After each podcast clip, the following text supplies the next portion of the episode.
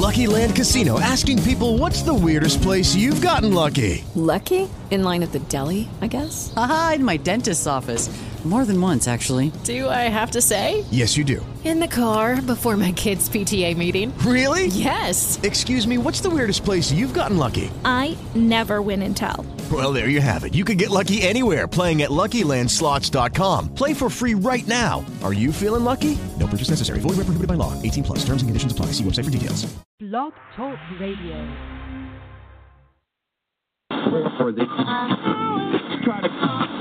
The following is a post time with Mike and Mike production. Beckham C-Tam down by the seaside. Beckham C-Tam wins the Breeders' Crown. It's Rock and Ron McWicked on the inside. McWicked to win the Jim York Memorial. Fear the Dragon fights on. Down by the seaside on the outside. Fear the Dragon down by the seaside. Down by the seaside. And Brian Sears gets up to do it. Keystone Velocity getting closer. Melmar looking for the line. Keystone Velocity. Keystone Velocity takes it at the very end. All bets off. Keystone Velocity. Keystone Velocity. And Dan Dube to win the Potomac Pace. This guy's the Energizer Bunny as they head for the wire. Fire your guns. Here he comes, foiled again. He keeps going and going and going and going and going.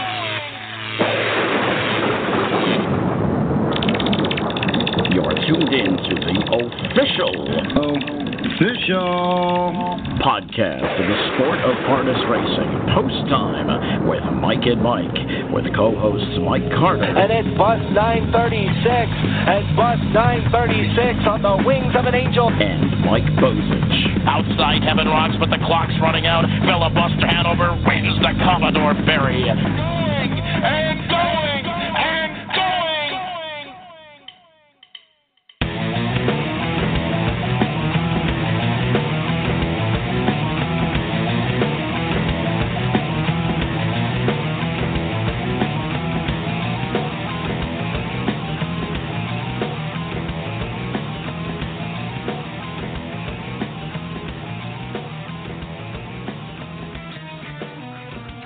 Welcome to yet another edition of Post Time with Mike and Mike, presented by Bet America. Mike Bozich, along with Mike Carter, who is live in Lexington, Kentucky, covering uh, the Lexington Selected Sale for the Harness Racing Fan Zone, as well as Post Time with Mike and Mike. We welcome to all of our listeners, and we certainly appreciate you joining us.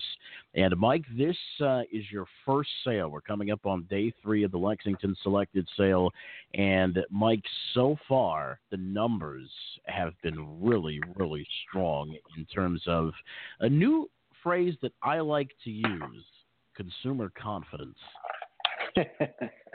you know, it's really been interesting. Uh, on night one, we thought we had seen the uh, sales topper, Mike, and then last night uh, we got six horses in, and whoa, a four hundred thousand dollar uh, sale came up, and then a hundred horses later, Mike, a hundred. We got our next four hundred and ten thousand dollar horse. It was unbelievable. Uh, some of the things we saw last night. Let me ask you this: from uh, and this is your first sale, as as we've talked about, um, and obviously, and we've talked with some of the experts in the past. We talked to some of the horsemen in the past about what exactly they look for when it comes to spending this kind of money on these horses. And let's be clear: uh, a lot of it's a gamble right? I mean, a lot of it's just simply a roll of the dice, but there are some things that particular horsemen look for. And then you throw that with some of the emotions that an auction, you know, it, it can can bring. I mean, certainly an auction is an emotional thing because here you're bidding actively against other people. What kind of emotion uh, did you have you seen in the room the first two days? Not a whole lot, actually. Um, you know, you, you you see people, you know, um, just kind of nodding their head when they want to make a bid or whatever. These guys who collect the bids, Mike, they do a phenomenal job. Um, I, I wouldn't be able to tell you um, who is bidding and when in most situations because you know you're sitting there and you, you think when you're at an auction you see paddles and stuff going up in the air, kind of like you know you see in the movies and stuff. It's nothing like that at the sale. Do you see any emotion when uh, horsemen get the horse that they want? Not a whole lot, no. Um, you know, I haven't seen it any much so far. Uh, you know, who's to say over the next couple of days uh, that the sale continues, we won't see more emotion from it. Sure. One of the things, uh, and, and, we've got a great show on tap for you today, and we're going to set it up in just a moment. But one of the things that I want people, as they're listening through this show, uh, to this show, I want people to think about something that I thought about on the drive-in this morning.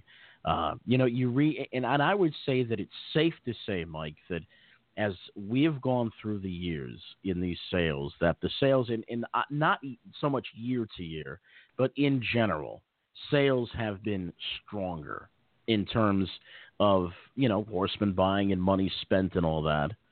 And it got me to thinking, Mike. And and, and we're gonna I'm gonna ask this to Kurt Becker. I'm gonna ask this to Joe Faraldo, Nancy Johansson, and I'm gonna start by asking you because you're I feel that you're one of the young guns in the sport of harness racing that you know is going to potentially lead this sport going forward.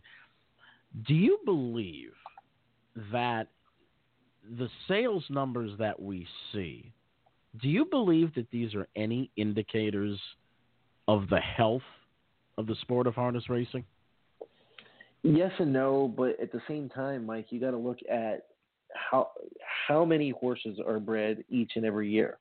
Um, I think that's an important number to look at. But you know, the the fact that they were up ten percent means uh, something. You know, it is something good. Um, but you also got to remember the purses are higher, um, giving them a little bit more money, a little bit more access to money.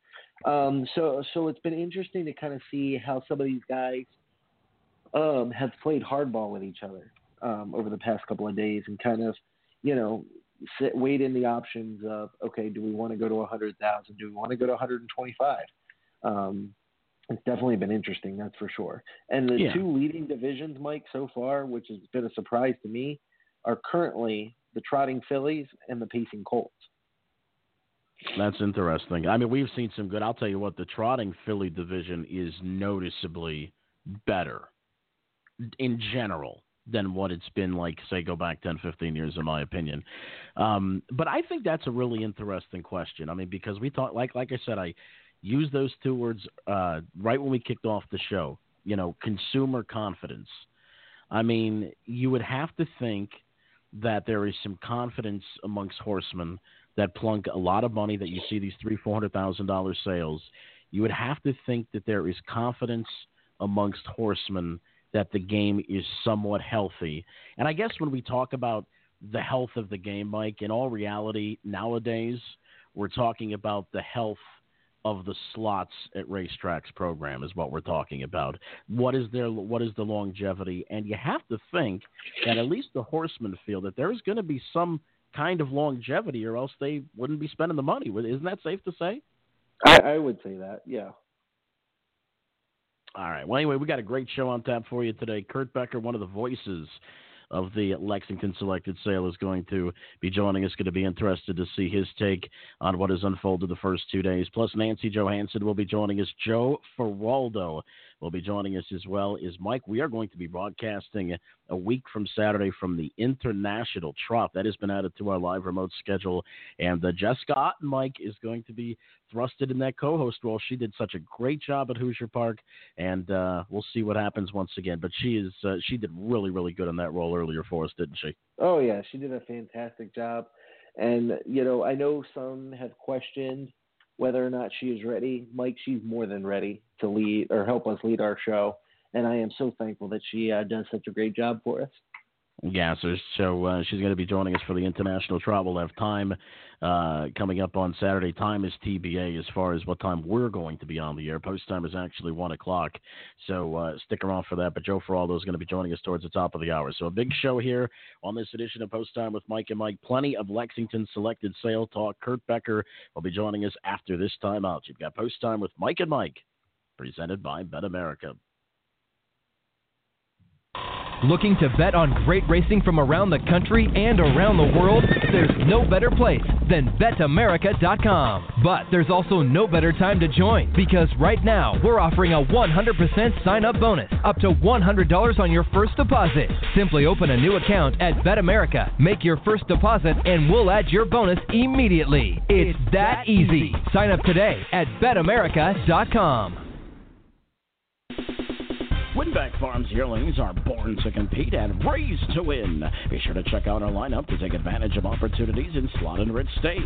Our yearlings are eligible in Delaware, New Jersey, New York, Ohio, Ontario, and Pennsylvania. Our 2018 sales schedule kicks off in Goshen on September 9th, followed by Lexington October 2nd through the 6th, London October 13th to the 14th, Harrisburg November 5th to the 7th, and the Harrisburg Mix Sale on November 8th. For more information, visit winbakfarm.com. That's winback farm.com. Over the past 25 years, Hoosier Park has revolutionized harness racing across the nation. The action returns Friday, March 30th, with racing every Tuesday through Saturday, starting at 6.30 p.m.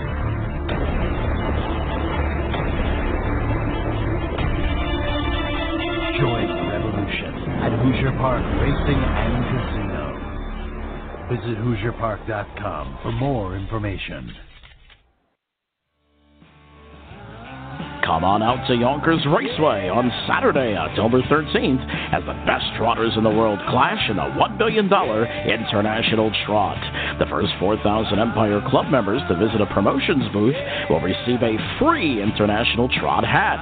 There will also be food and drink specials, which will include beers from around the world. There will be live entertainment as the famous New Jersey Nerds Band will be performing on the track apron.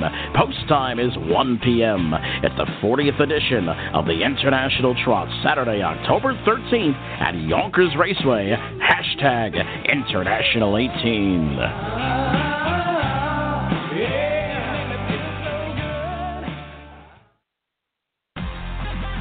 You're tuned in to the Bet America Radio Network. Host Jason Beam brings you new shows every Monday through Friday. We bring you the best personalities from across the racing world with extensive interviews, commentary, news, games, and more. The Barn is revolutionizing what horse racing radio can be, and you can hear new shows at betamerica.com or just search Bet America Radio Network on iTunes, Spreaker, Stitcher, or iHeartRadio. Get in the Barn. We're back on Post Time Mike and Mike, presented by our good friends at Bet America. Mike Bozich along with Mike Carter. And right now, we're joined by one of the voices of the Lexington Selected Sale, the voice of uh, Keeneland Racetrack, and also the uh, voice of a lot of car races that you hear. It's the one and only Kurt Becker joining us. Kurt, how are you, buddy? Hey guys, everything's good. Uh, beautiful day here in Central Kentucky. It's good to be on the show with you. Now, Kurt, we talked a little bit uh, before the break, and this is one of the things that I thought about while driving in, and I figured that you were probably the best person to ask this question to because you've been around both thoroughbreds and harness, both sides of the spectrum, both sa- both sales for a number of years. Can we? Is there any, um, as far as an indicator goes, of the health of harness racing? Can we use these strong sale numbers? to to grade or to judge the health of harness racing? You, know, I think it, it certainly doesn't hurt, and I believe it's uh, it's valid to take a look at the strength of the market, uh, not just here this week, but uh, you know, even I think back here a couple of weeks ago, uh, the the same folks from Lexington Select had a a sale up in Ohio uh, that was that was pretty strong as well, and I, I think it is a, a positive sign. You know, there uh, the stock market doesn't hurt, uh, especially when you look at the first two nights and you look at the folks who bid at the top end of the market.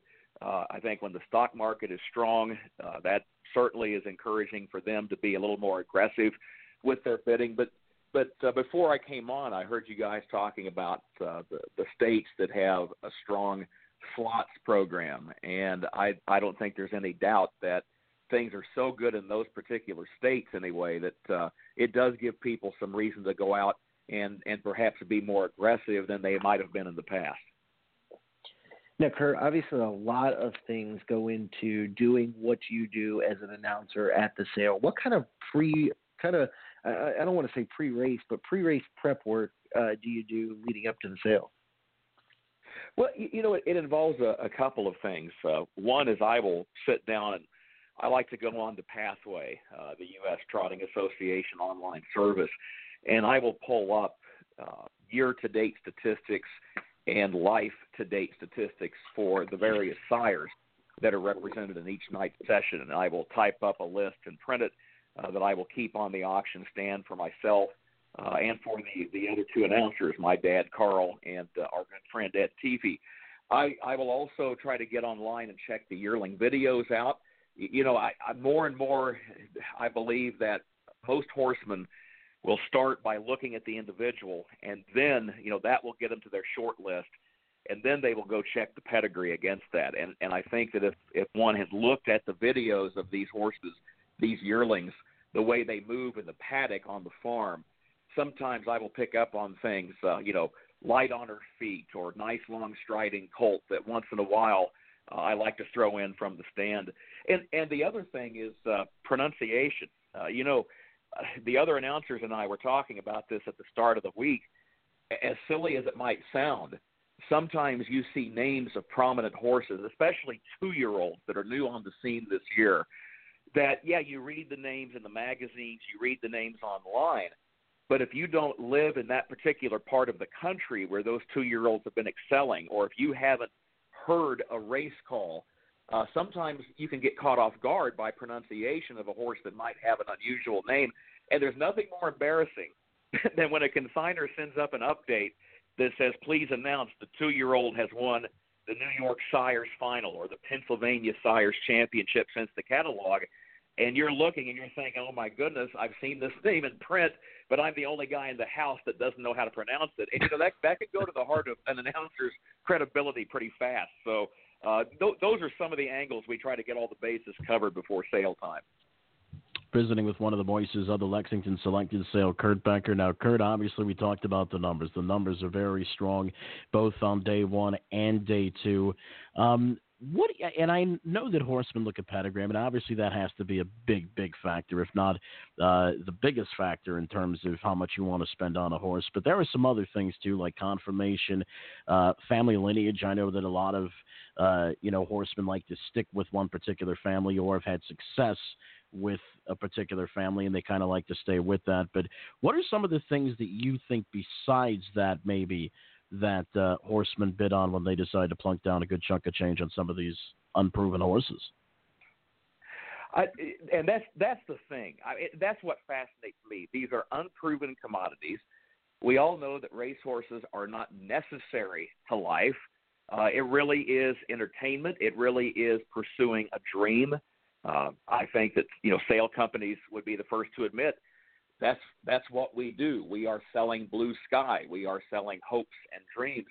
I, I don't think there's any question that the appearance of the individual horse is huge. I remember many, many years ago, the late Hall of Famer Phil Tully, who had the Garden State Sales Company in New Jersey, one of the first things he taught me back in the 1980s was a good looking horse will always outsell its pedigree. So if you've got a horse that's pleasing to the eye, you know, well balanced, nice slope to the shoulder, uh, a well defined hip, that kind of thing, stands correctly, uh, pasterns are the proper length, all this kind of stuff. Then you throw in the pedigree, that's just dynamite. I, I think that one area, guys, where uh, buyers will penalize uh, a yearling with regard to the, the, the pedigree page, I, I think of a situation last night that came up you know, you take a horse like Muscle Hill. He's obviously a, a very popular sire. He's just a phenomenal horse and tends to sire a fantastic looking yearling. Well, there there was a Muscle Hill colt last night that went through the ring for sixty thousand, and that kind of caught my attention because you know so many of the Muscle Hills are a hundred thousand and up, but in that particular case, the first dam had two prior foals, both by Muscle Hill, one was unraced and the other had won maybe six thousand dollars and that's that's one thing where the super sire effect can also work against a yearling because if the mother's been bred to that horse before and the first foal or two has not set the world on fire you can get a bargain and and i felt like that colt for for sixty thousand fell through the cracks because he looked fantastic. I mean, on looks alone, he was worth every bit of that. Now, Kurt, obviously through the two days of the sale, has there been any surprises uh, to you over the past couple of days, or does everything seem pretty formful? I think it's it's surprising that the sale has been as strong as it is. Uh, it's not surprising that it's strong. It's not surprising that the market's healthy. But you know, after last year's record-setting sale, as the saying goes, what do you do for an encore? And and I know coming into the sale, uh, one school of thought was, okay, last year you had a lot of these first crop sires that had first crop yearlings Father Patrick, Captain Treacherous, Trixton, Sweet Lou down the line. Well, we all know how that goes. Even though all of those horses have done very well at the races with those first crops, by the same token, it's hard to replicate that kind of excitement coming into the sale. Well, here we are, and not only has the excitement remained, but it's been even stronger. I you know, guys, I think that one thing that has helped, at least on these first two nights, go back and look at some of the high sellers out of this sale the last couple of years. Uh, two years ago, it was an eight hundred thousand dollar colt who hit the board in the in the Hambletonian final this year. Last year, the topper was a four hundred eighty thousand uh, Muscle Hill filly who was runner up in the Doherty Memorial over the summer. And and I think maybe at, least for this top end of the market, people notice that. And, and again, it's not that they have to go out and win back what the uh, what the owner gave as a yearling, but they need to go out and prove that if I'm chasing a dream and if I'm going to spend four hundred, five hundred thousand or more, I want to know I've got something that at least is going to be in the ball game. That's going to get me in the ballpark on Hambletonian Day at the Meadowlands and in those good juvenile finals. And I think we've seen that the last couple of years visiting with Kurt Becker. Kurt Becker, one of the voices of the Lexington Selected Sale. Kurt, obviously, and I think you you just brought up a really good point about it's not necessarily okay. You pay eight hundred thousand. We're looking to get eight hundred thousand back on the racetrack. I mean, there's a lot more that goes into it. If you're paying eight hundred thousand dollars for a horse, chances are he's extremely well bred, and chances are that you know, granted that he's uh, not a gelding, that he is going to, uh, you know, maybe be a big producer uh, in breeding. Do you think that these horsemen, when they purchase these horses, do you think in the back of their minds, not only are they thinking about what happens on the racetrack, but what happens after the racetrack in terms of breeding? I think that's definitely a factor. Uh, you know, before I came on, I I heard you guys talking about the strength of uh, uh, the trotting filly market and the pacing colt market.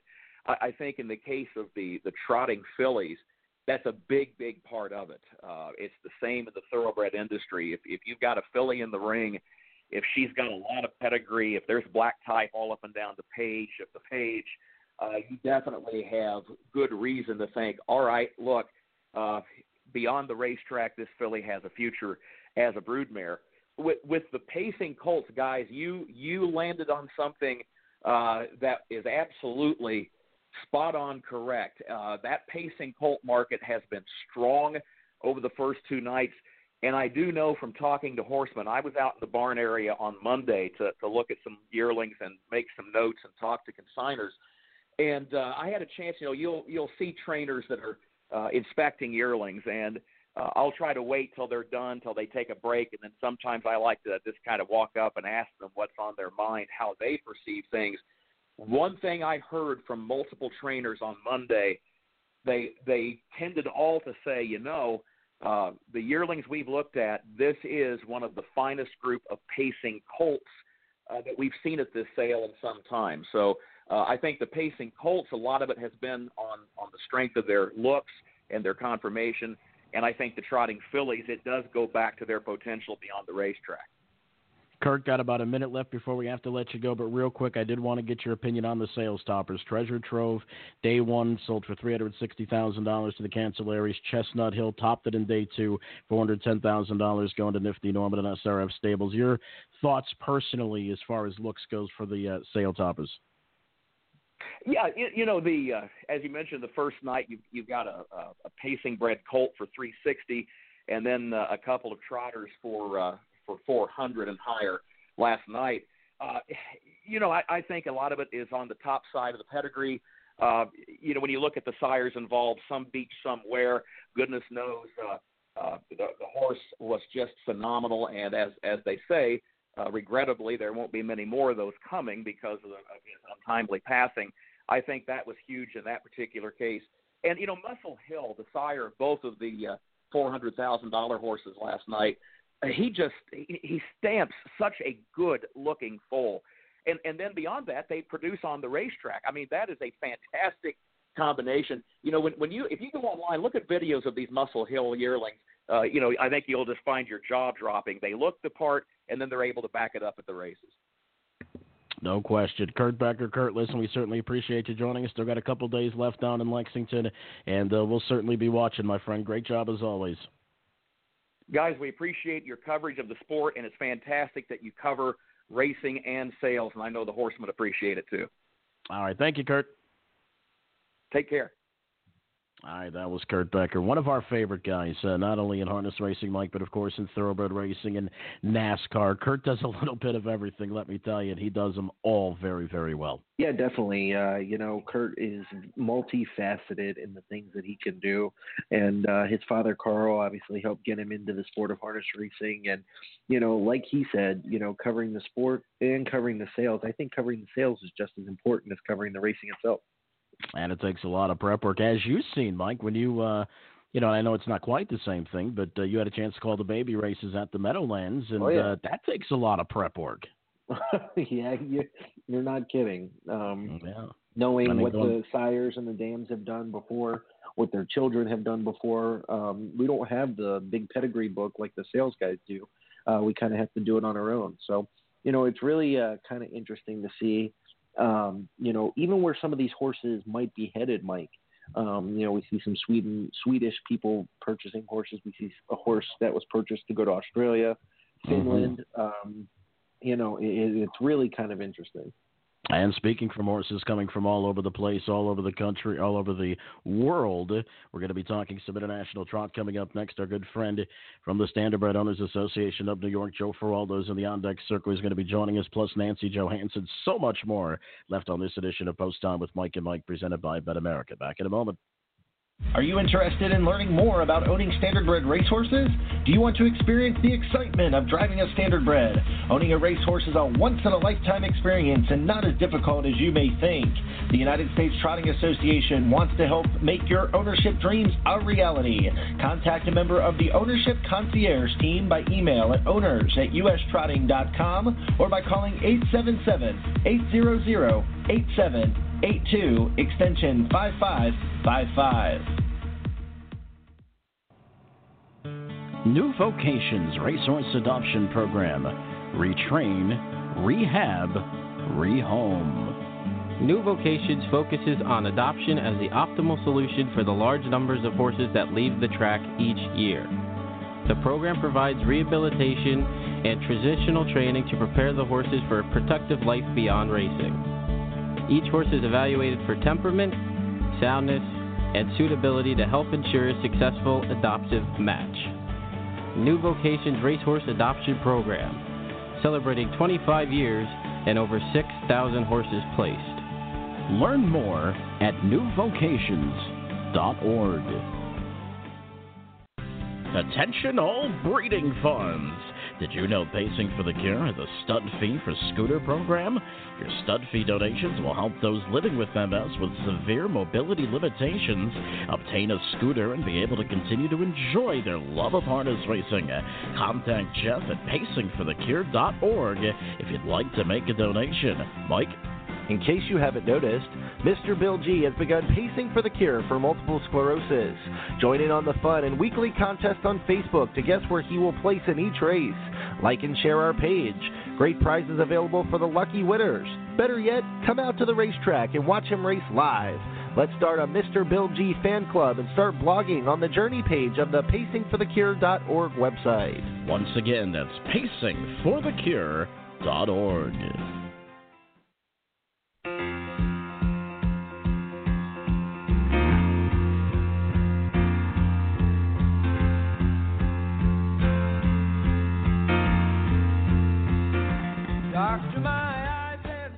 All right, we're back on Post Time Mike and Mike, presented by Bet America. Mike Bozich along with Mike Carter.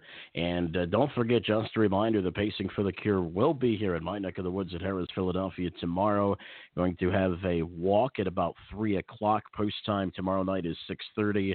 Pacing for the Cure guys, uh, Jeff and Janine Gessick will be here all night long. So make sure you come on out to Harrah's, Philadelphia tomorrow, 6.30. Two of my favorite people in the business, Jeff and Janine Gessick from Pacing for the Cure. Right now, we're joined by our man Joe Faraldo. Joe is uh, from the Standardbred Owners Association of New York. We're going to be broadcasting live from Yonkers Raceway. It's the International Trot coming up on Saturday, October 13th. Joe, welcome to the program, my friend. How are you? How you doing, Mike? Mike? Doing fantastic. Listen, before we get into the International Trot, and I know you've been in many different facets of the industry, owning horses, driving horses, uh, you name it. So I did want to throw this question that we threw at Kurt Becker out earlier in the program. Do you believe that the strength of these sales numbers that have gone up year after year, do you think that's we can use that as any kind of economic indicator of the health of the sport of harness racing? Oh yeah, I think so. For the, for the people who want to knock the sport and say it's uh, it's it's in decline, serious decline, um, you know, these people have been around. I, th- I think the fellow from Blue Chip Farm said this once. He said, "We've been trying for 150 years to kill this game, and it seems to have some inherent value and quality that people like." And I think the sales numbers prove that. that this is not the doom and gloom that a lot of people say is going on in our sport. Now, Joe, let's dive into Saturday's International Trot and or next Saturday, excuse me, next Saturday's International Trot, and you know what goes in um, to selecting these horses and getting them over here. I know it's a longer process, uh, kind of as they come over, but talk us through that process and what some of these horses have to go through.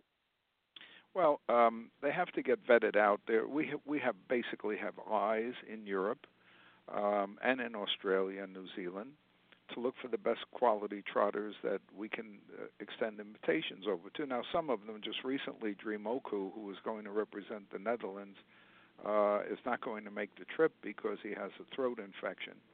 But otherwise, we have a gentleman by the name of Klaus Koch, uh, who's Swedish. Um, he works at one of the racetracks in Germany, I think in Hamburg, and he uh, is very familiar with these horses. Plus, we have. Uh, a number of people in France who are who've been very very helpful and very nice in helping us select these horses talk to the ownership interest talk to the trainers and try to get these horses over here. You know it's it's it's a, it's a big undertaking. You for example you take a horse from um from uh, Sweden or Norway like Lionel. They have to make a trip from their country by truck. It's not around the corner to get to Liège in Belgium and and to ship from there to come to the United States. So it's a it's it's a, big thing that we're asking these people to do, and it's always amazing to see. For me, in the old days, how important the international trot was, and because of the hiatus, it, it diminished the hiatus of 20 years of not having the race. It kind of diminished and tarnished it uh, a little bit, but because of the the participation I see this year, from some of these great horses like Up and Quick, a winner of the Prix d'Amérique uh, just three years ago. Uh, this is a serious group of horses. Ringo Star Treb won the Elitloppet. These these are not just overnight horses that are coming over here. These are world class competitors, and they'll have to face the likes of Marion Marauder, who who demonstrated tremendous ability last year when Twister Bi blew out the field in a record uh, 222 and one for a mile and a quarter. I think that was a world record. So it it's beginning to get more acceptance, more recognition. Um, not quite the recognition that the Red Miles new one million dollar race is getting, but it's a million dollars and it draws global attention to our sport and the American racing product. And you know that's the thing, Joe. It's you know we, when you see a race like the International Trot, you're seeing something that you don't see every day because these drivers, you know, they don't have a chance every day to compete against some of the drivers that'll be coming over here, and obviously the horses. You don't see know, uh, Ariana G compete against uh, you know Ringostarr, Treb, and some of these great horses. But you talk about great stories. We're just talking about uh, strength of sales and you know sales toppers and spending three four hundred thousand dollars on unproven commodities. Here's a horse, and there's an article uh, on him the uh, the other day, Cruzado Dela Noche, who uh, this is a horse that was purchased for twenty eight thousand dollars at the 2013 Harrisburg yearling sale, and look what this horse has accomplished. And this horse will be representing Sweden come the international trot. So you know there is some value out there every once in a while at these sales, Joe. Oh, sure, there's value. You know, the, the the price that a horse commands doesn't necessarily have anything to do with his ability.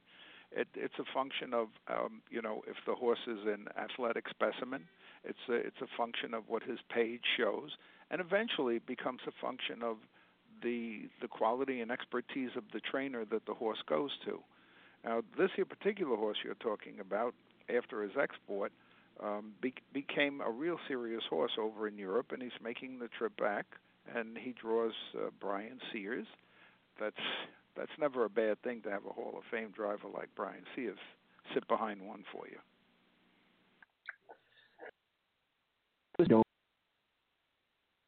What happens uh, when the horses arrive in the United States? Um, what kind of process they go through? How they get to Yonkers, and then um, you know, obviously, do they spend the week there, or is it one of those things where they have to stable somewhere else?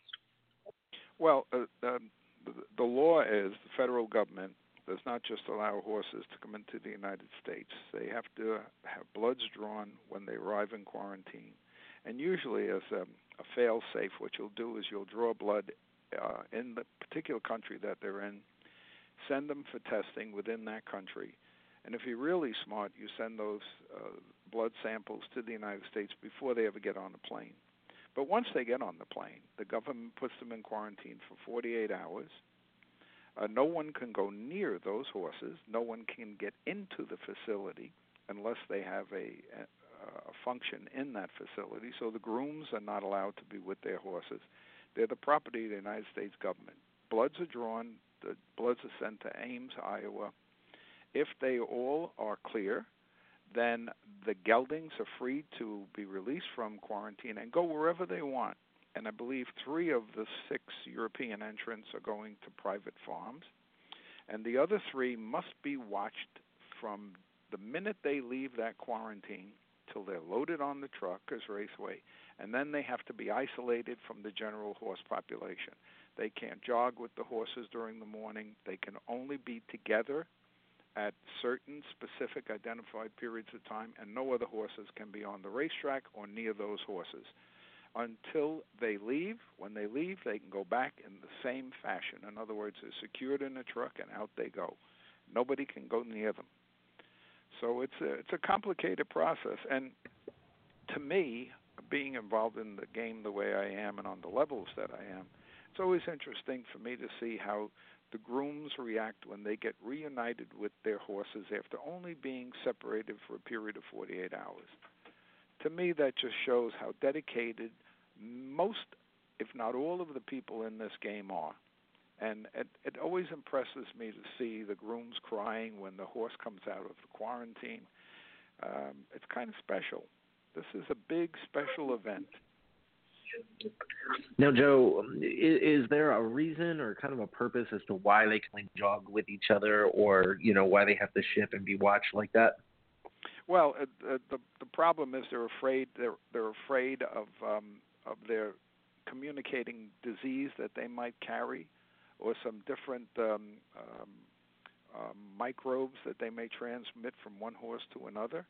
So the the government does not want the horse population to be infected with a disease from Europe. When we brought over the 22 horses, we had intended to bring over 24 for the French American Trotting Club and uh, two of those horses failed the test.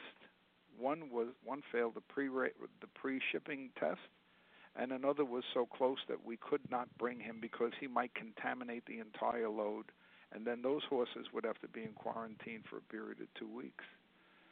So uh, it, it, it's a very very complex and very very formal process with horses that are mares or stallions. The geldings, it's not the same. Wow. I mean, this this whole thing just sounds like a really complex process. I mean, this is really a, you know, uh, yeoman's work to put something like this together. But let's talk about the day, Saturday, October 13th. I know you guys have a lot going on for the fans, and it's. Uh, I'll tell you what, uh, if you could figure this puzzle out from a wagering point of view, you could really do your wallet a lot of favors. Oh yeah, you can um, because some of these horses, uh, the the lines on these horses are being com- compiled for us by Brandon Valvo, who watches all of the replays of these horses, and um, and uh, has set that information out to the USTA because it, it's very difficult in Europe. In in Europe, they do not um, they they they do not show the quarter the half, the three quarters, or whatever the mile rate distance is, or excess distance that it is. They don't show you where the horses were in all these positions. They just show you the horse placed fourth, the horse placed second, the horse was disqualified. That's not sufficient for someone who, who wants to wager in the United States. So the SOA has asked Brandon Valvo and the USTA and Trackmaster to help us compile what the American bettor is used to which is more detailed information in each of the lines of these horses so they can wager intelligently. But you don't know which one of these horses is just going to blow a monster mile like we saw last year from Twister Bi. I mean, that was just an incredible performance. And uh, unfortunately, he's he just was not ready to come and compete at the same level as he did last year, and he's he's probably a month away. But um, it's going to be a great race, and there's a lot of value in this race, as you said. All right, Joe Faraldo, Joe List, we certainly appreciate you joining us. Uh, best of luck to you guys. We'll be there live coming up uh, on October 13th, broadcasting the action. But best of luck to you guys. I know this has uh, just been an unbelievable amount of work by you and your staff and Yonkers and their staff to put this together. And uh, I'll tell you what, it's uh, it's going to be a treat for the fans because, like I say, you don't see these horses competing against each other every day.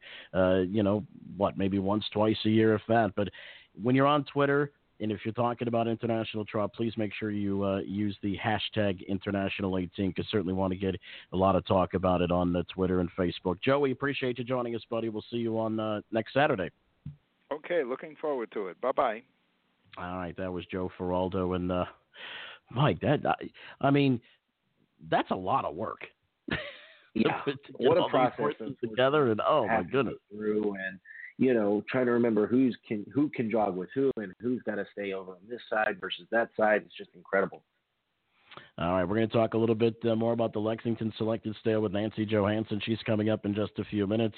Plus, uh, we did have some technical issues with the show last week, so we've got uh, the big pacing for the Cure night coming up here at Harrah's Philadelphia tomorrow. So we're going to replay the pacing for the Cure segment from last week in catch in case people didn't catch it. So that's coming up too. You're not going to want to miss that. Plus a lot more left on this edition. A post time with Mike and Mike presented by Bet America. Back in a moment. Twelve championship races. The captain, not to be denied. One spectacular night. Crown 2018 coming to the Downs at Mohegan Sun Pocono. Pitching up the rail,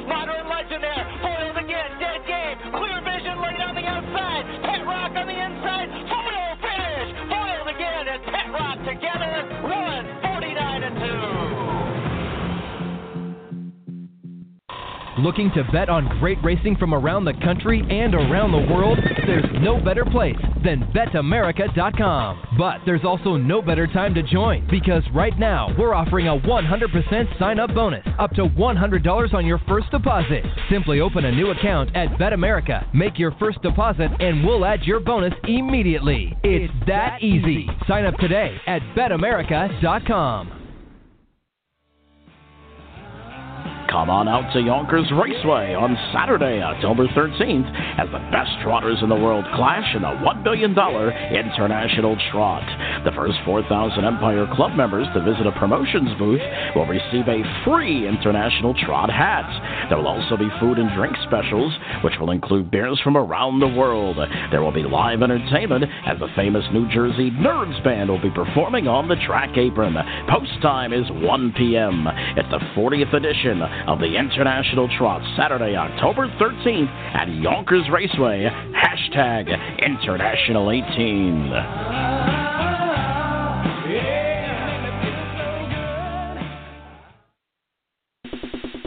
Winbak Farms yearlings are born to compete and raised to win. Be sure to check out our lineup to take advantage of opportunities in slot and rich states.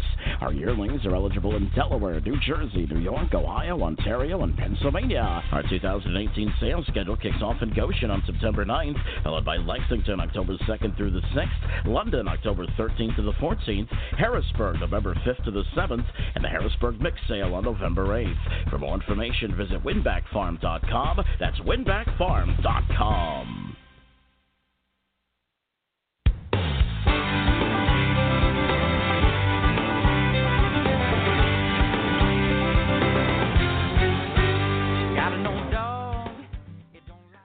We're back on this edition of Post Time with Mike and Mike, presented by Bet America. Mike Carter alongside of Mike Bozich. And we're joined now by uh, trainer Nancy Johansson, who I believe I might have saw in the barn area at the Red Mill earlier. Nancy, how are you this morning?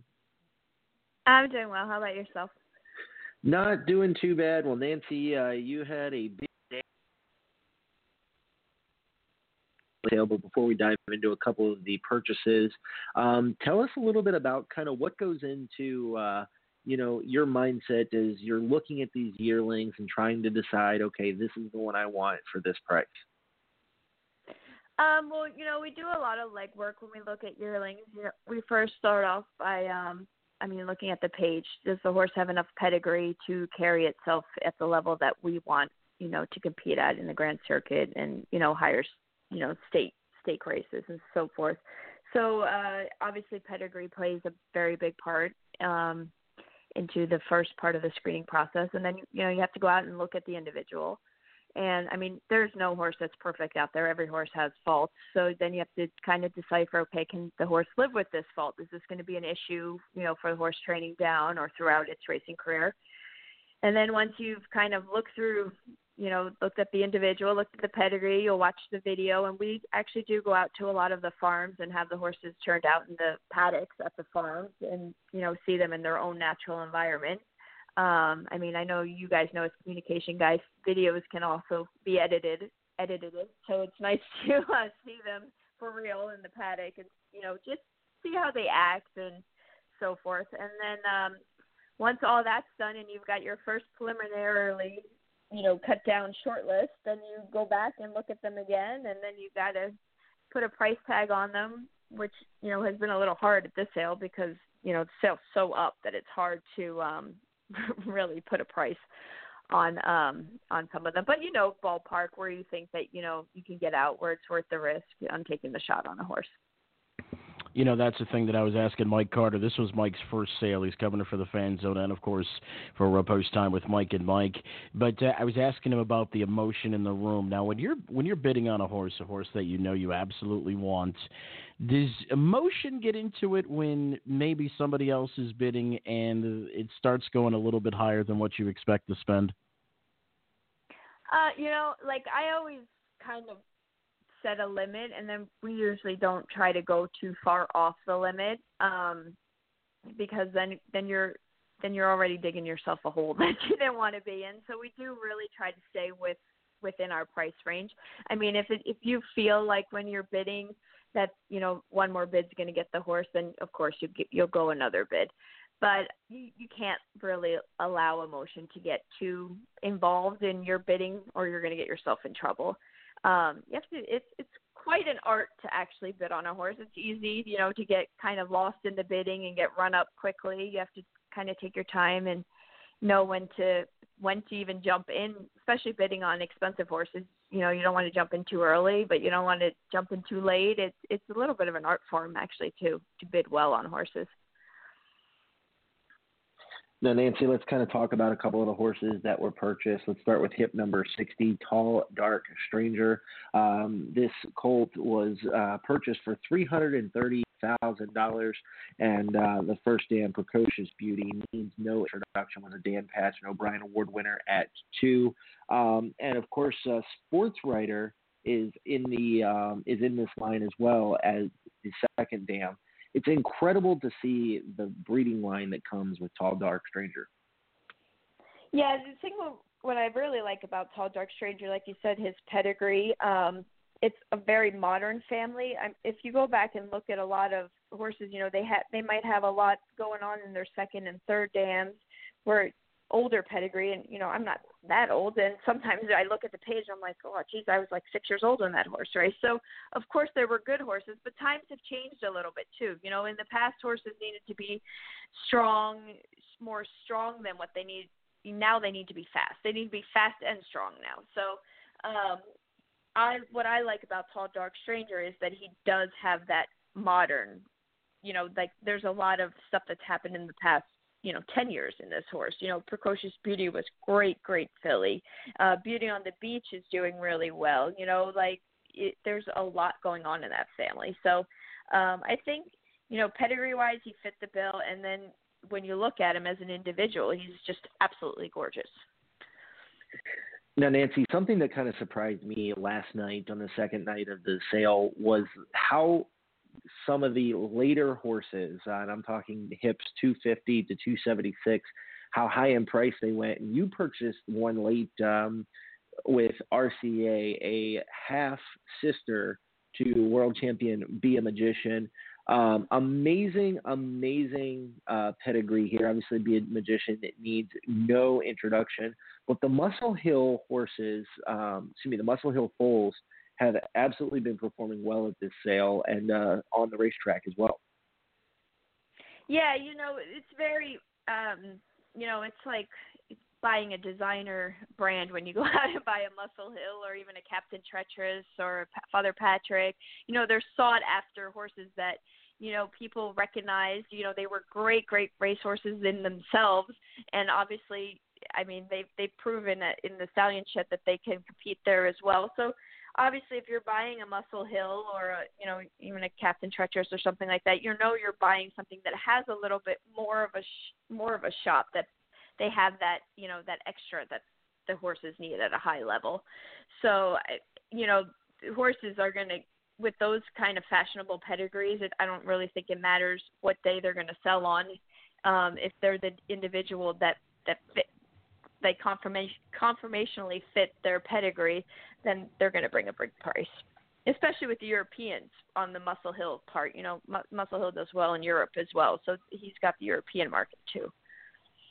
Visiting with Nancy Johansson. Now, Nancy, of course, your dad, Jimmy Takter, is kind of transitioning into retirement a little bit, certainly uh, going to downscale. Um, is he going to be kind of right there with you, kind of giving you advice in, in sales going forward? Uh, well, you know, I actually did w- go out and look at horses with my dad. I mean, they're proven there's nobody that's you know better at what at bringing young horses up and you know making them into champions than he has.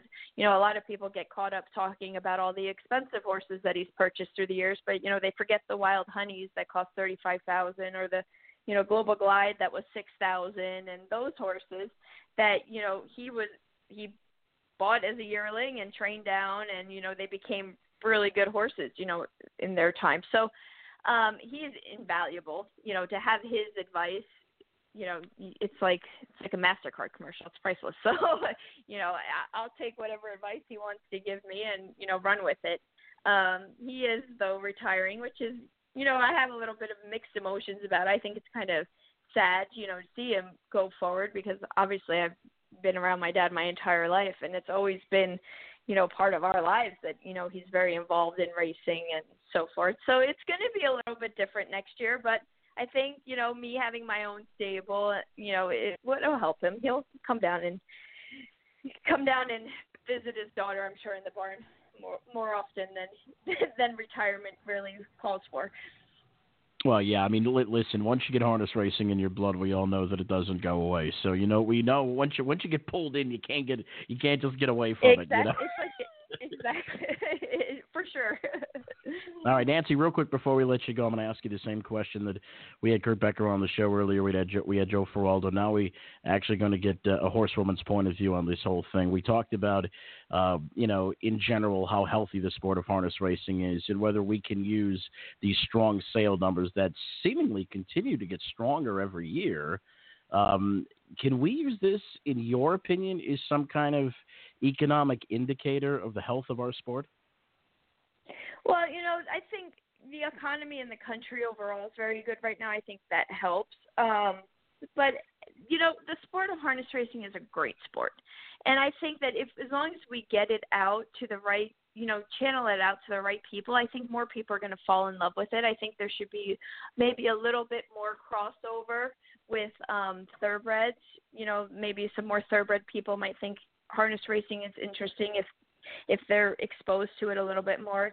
You know, it's it, thoroughbreds are absolutely amazing animals, but you know, you're owning a thoroughbred and they tell you the horse is going to race in four weeks on the turf and it pours rain, and then they call you and tell you your horse is scratched, it's going to race in another four weeks. You know, that that might get people down a little bit. Where our horses are more durable, and you know, you can have a horse like Kissing in the Sand that raced 12 times this year. You know, thoroughbreds don't race 12 times in their entire lives. So I think if we get out to the right people, um, I think people would really enjoy the sport. I think we just need to do a better job at marketing and you know, we've got to clean up the sport and make sure that, you know, everybody's on the same page and I think moving forward we'll we'll we'll thrive. All right, more uh, more sales action coming up over the next couple of days. So uh, obviously, you're probably not done, right? No, we've got a few more numbers, but we, you know, at the same time, we don't want to become too big either. So we're to scale down. You know, we've really, really been diligent about buying individuals that we like, not just buying for the masses. So we'll we've got a few more numbers through um, through the next couple of days, and then we'll head to Harrisburg and see what we can pick up there. All right, good stuff, Nancy. Listen, we certainly appreciate you joining us. Uh, best of luck uh, the remaining couple of days of the sales and uh, moving forward. All right, thank you. Have a good one. All right, that was Nancy Johansson. And uh, our replays just started, Mike. I don't know if you could hear that in the background, but uh, of course, I'm here at Harrah's, Philadelphia in the booth, and uh, I must have the volume set at about 20. So hold, let me just turn this thing down. Hold on. There we go. Nobody wants to hear the dulcet tones of that Harrah's Philadelphia announcer in the background, no. do they? No, he's terrible. Not. I don't know who I don't know who hired him, but he's terrible. I don't either. Good question. Real quick, Mike. Uh, uh, I do want to mention, give some of these uh, uh, sales stats, and uh, this provided by our, our, good friend Ken Weingartner, who's just doing a, an amazing job covering this thing. And uh, so I'll just read directly from him uh, the bottom paragraph of his article dealing with the second day of the sale. Among sires with multiple yearlings sold during the two sessions, Trotter Muscle Hill, and this is obviously no surprise, led with an average of 132,000 for 42 horses. Pacer Bettor's Delight was second with an average of 116,000 for nine horses, followed by Pacer's Somebeachsomewhere uh, with 111,500 as an average for 24. And Trotter Father Patrick with 110,432. Trotter Chapter 7 averaged 104,000 plus for 16. And Pacer Captain Treacherous averaged one hundred two thousand six hundred ninety dollars for forty two. Now the sale continues tonight. Mike Carter, you will be there.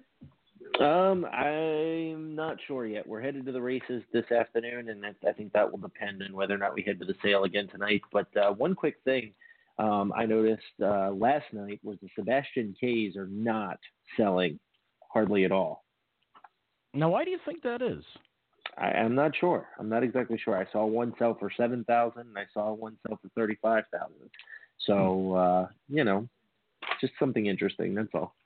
All right. Well, when we come back, uh, we're going to take a look at, uh, well, in case we had some technical difficulties last week with the show, so in case you didn't catch it, uh, our pacing for the Cure segment, we're going to replay that here in just a few minutes. That and more still left to come on this edition of Post Time with Mike and Mike, presented by Bet America.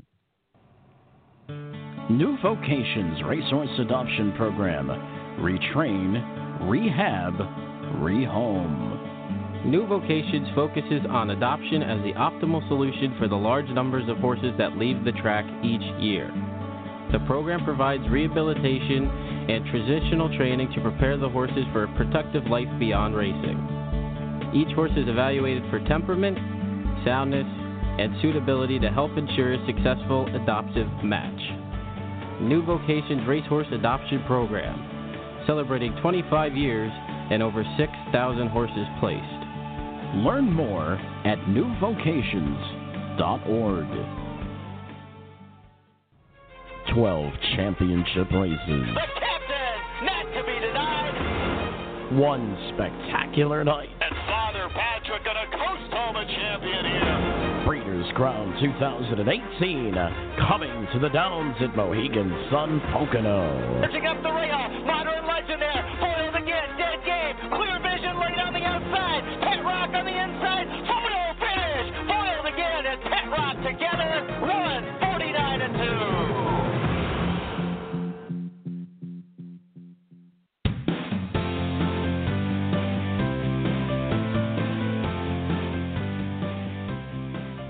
We're back on Post Time with Mike and Mike, presented by Bet America. Mike Bozich, along with Mike Carter. It is right now time for our Pacing for the Cure segment, one of our most popular and favorite segments that you can hear on a monthly basis here on Post Time with Mike and Mike. And we are so privileged to be joined by Jeff Gesick from Pacing for the Cure, as well as Carolyn Vasquez from Diamond Creek Farm. She's also with Pacing for the Cure. Guys, welcome to the program. Hello, thanks for having us.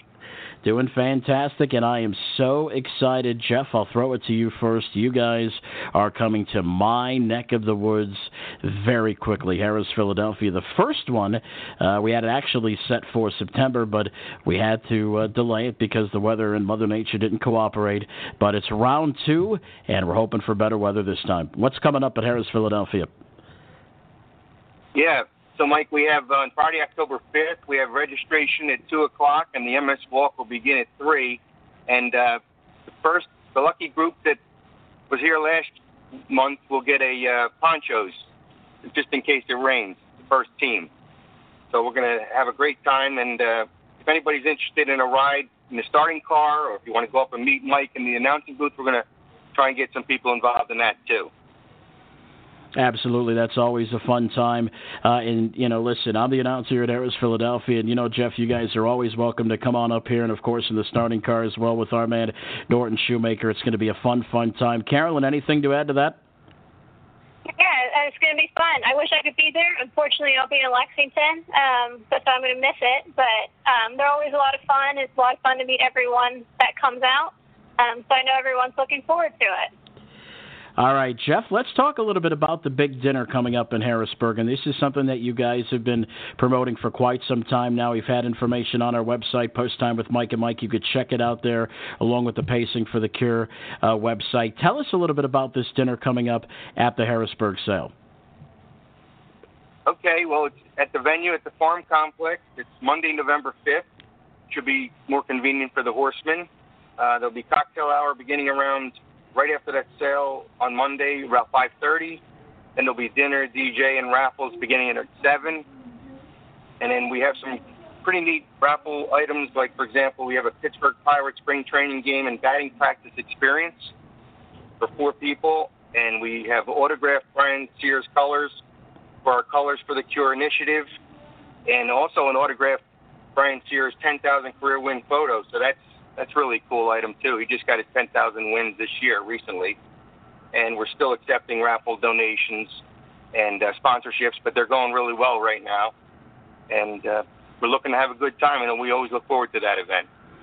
Carolyn, I know the uh, the Harrisburg sale is a lot of sales are certainly a, a big check mark for Diamond Creek Farm, but not only Diamond Creek Farm and for Pacing for the Cure. So you're, you're kind of going to be rolling double duty that particular day, won't you? Yeah, yeah, um, it's pretty busy, but I think it's great that we're having it at the farm show complex this year. Um, the last couple of years we've had it at a hotel, and this way is very convenient because after you finish selling your horses or buying horses, you can just walk right upstairs and have a cocktail. I mean, it couldn't be more convenient for anyone. So we're looking forward to having it there and um, seeing seeing everyone. Yeah, it's certainly time to start thinking about that. And November comes very, very quickly. Jeff, Yeah. uh, real quick, or, or Carolyn, whoever wants to answer this. Um, once again, if you're interested in going, uh, what's the where's the best place to go to find out? Because obviously you want to get your tickets pretty quick. Well, you can go to uh, the website pacingforthecure.org, and it should be right under the date, November 5th, under events, or the donate page also has it as well. All right, and of course you can find that out too at posttimewithmike right on the front page. Uh, let's talk, Jeff, a little bit about what's coming up in 2019. And uh, I don't know what happened to 2018. I mean, it just went by in the blink of an eye. Obviously, it was a very good year for pacing for the Cure, and 2019 certainly figures to be bigger and better. Tell us a little bit about it, Jeff. What's coming up? We're planning on having our half a dozen walks and our dinner party, and and also a couple Phillies, maybe a Phillies game and Pirates again. But we'd like to this year try and get some more organizations and businesses and anybody who wants to get involved in each of these events, make them bigger and better and generate as much more revenue for those living with MS throughout the harness racing community. So we're going to really try and work hard throughout the winter to try and hook up with other organizations as we know our schedule where we're going. I think that'll really help. Uh, we've had a great 2018. We're actually giving a scooter away in the process right now for somebody who was in the harness racing business for a long time and has retired and uh, is in need of a scooter. So we're looking forward to helping them out right now, and uh, we want to do that more and more. And feel free to get in contact with us and me particularly at Jeff at pacingforthecure.org. But uh, we're always looking for opportunities in 2019 to partner up with people. Carolyn, anything to add? Yeah, I just want to mention that um, one of the cool things about Pacing for the Cure, I think, as an organization, is that we are able to um, fund like medical equipment for people that need it, like the scooters we've been able to give away.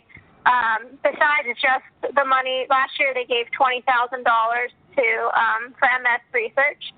So not just the money that they're giving to research, but we're able to actually skip a lot of the, you know, the red tape that's involved and actually donate this equipment to people that need it, which is something that you don't a lot of times get with like big charities. And I think that's a really cool thing. So um, anytime you support us at any of the events or come out for any of the events, like your money is directly going to the people that need it and need help. We're all volunteers, um, and everything is going right to the people that need it. So, so thank you for helping us.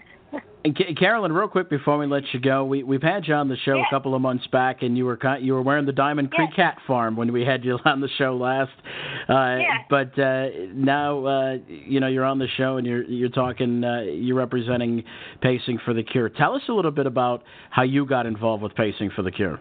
Um, I got involved with Patients the Cure. I actually, um, when I sort of moved into my new position with the social media and marketing, I had been looking around for different ways that we could get involved with different organizations because I think it's good for us as a big farm to be able to give back to other people. Um, and I had seen the interview that Jeff did at the Meadowlands, I believe with Dave. Um, I think it was with Dave. And so it was right before our first or second open house. So I invited them to come to our open house. Um, and since then, we've been friends. And so um, we've been involved with them a lot, and they are some great people, and I'm excited to be part of the group. So that's how we got part, parted with them. And I'd like to add that uh, we're really good friends with all the people at Diamond Creek, Caroline, everybody, and they've been a great premier sponsor and helped us on many occasions. And we can't do this without sponsors like Diamond Creek and uh, individuals and people that come to our events. So we really do appreciate it. And me and Janine and my mom, of course, appreciate everybody's contribution. Fantastic. And uh, Jeff, one final time for anybody that wants to donate to Pacing for the Cure, what's the best way they can do so? Well, we have a P.O. Box 1, Mount Laurel, New Jersey, 08054, or of course the website pacingforthecure.org forward slash donate. So both those, either way it gets to us. And we'd really appreciate and everybody's contributions. All right, Jeff Gesick and Carolyn Vasquez. Guys, we appreciate it. Thank you so much. Thank you. Thanks a lot, Mike, for having us.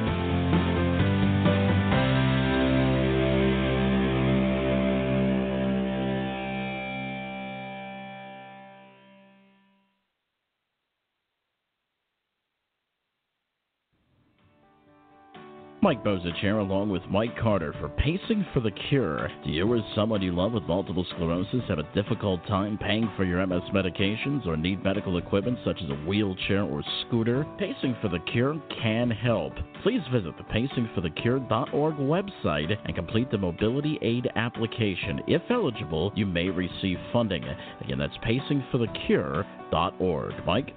Are you a harness racing trainer, driver, or owner? Please join the list of those who pledged in 2017 for the $1 per win challenge. The 2018 challenge has begun and wins tally from January 1st through October 31st. If you're interested in joining the challenge, please email Jeff at pacingforthecure.org. Thank you, drivers, trainers, and owners. Once again, that's pacingforthecure.org.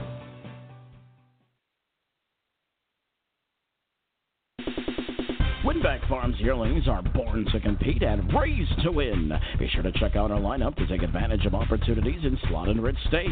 Our yearlings are eligible in Delaware, New Jersey, New York, Ohio, Ontario, and Pennsylvania. Our 2018 sales schedule kicks off in Goshen on September 9th, followed by Lexington October 2nd through the 6th, London October 13th to the 14th, Harrisburg November 5th to the 7th, and the Harrisburg Mix Sale on November 8th. For more information, visit winbakfarm.com. That's winbak farm.com. Well, we certainly appreciate everybody that has joined us on this edition of Post Time with Mike and Mike. Thanks to our guests, Kurt Becker, Nancy Johansson, uh, Joe Faraldo, and of course, uh, Jeff Gessick and Carolyn Vasquez from Pacing for the Cure. Don't forget, come on out to Harrah's, Philadelphia tomorrow night. Pacing for the Cure. The walk starts at 3 p.m. Registration open at 2 right here at Harrah's, Philadelphia. And of course, a special post time 6:30 coming up tomorrow night at Harrah's, Philly. Don't forget, we'll be broadcasting live from the International Trot that is coming up on Saturday, October 13th. Post time is 1 p.m. We'll have a uh, an exact time that we're going to be going on the air uh, coming up in just a few days. Make sure you stay locked into our website, posttimewithmikeandmike.com, along with our Twitter and Facebook pages for more information. On behalf of Mike Carter, this is Mike Bozich. We'll see you next Thursday with a first post of 10:30 a.m. Good night, everybody.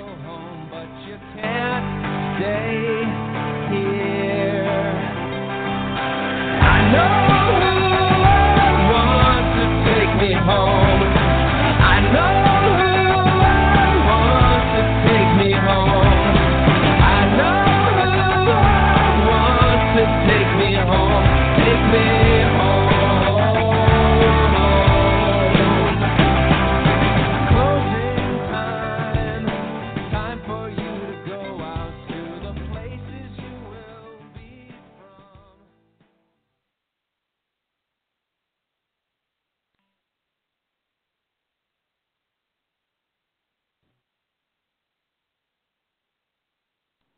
It is Ryan here, and I have a question for you. What do you do when you win? Like, are you a fist pumper? A woohooer, a hand clapper, a high fiver. I kind of like the high five, but if you want to hone in on those winning moves, check out Chumba Casino. At ChumbaCasino.com, choose from hundreds of social casino style games for your chance to redeem serious cash prizes. There are new game releases weekly, plus free daily bonuses. So don't wait. Start having the most fun ever at ChumbaCasino.com. No purchase necessary. Group. Void were prohibited by law. See terms and conditions. 18 plus.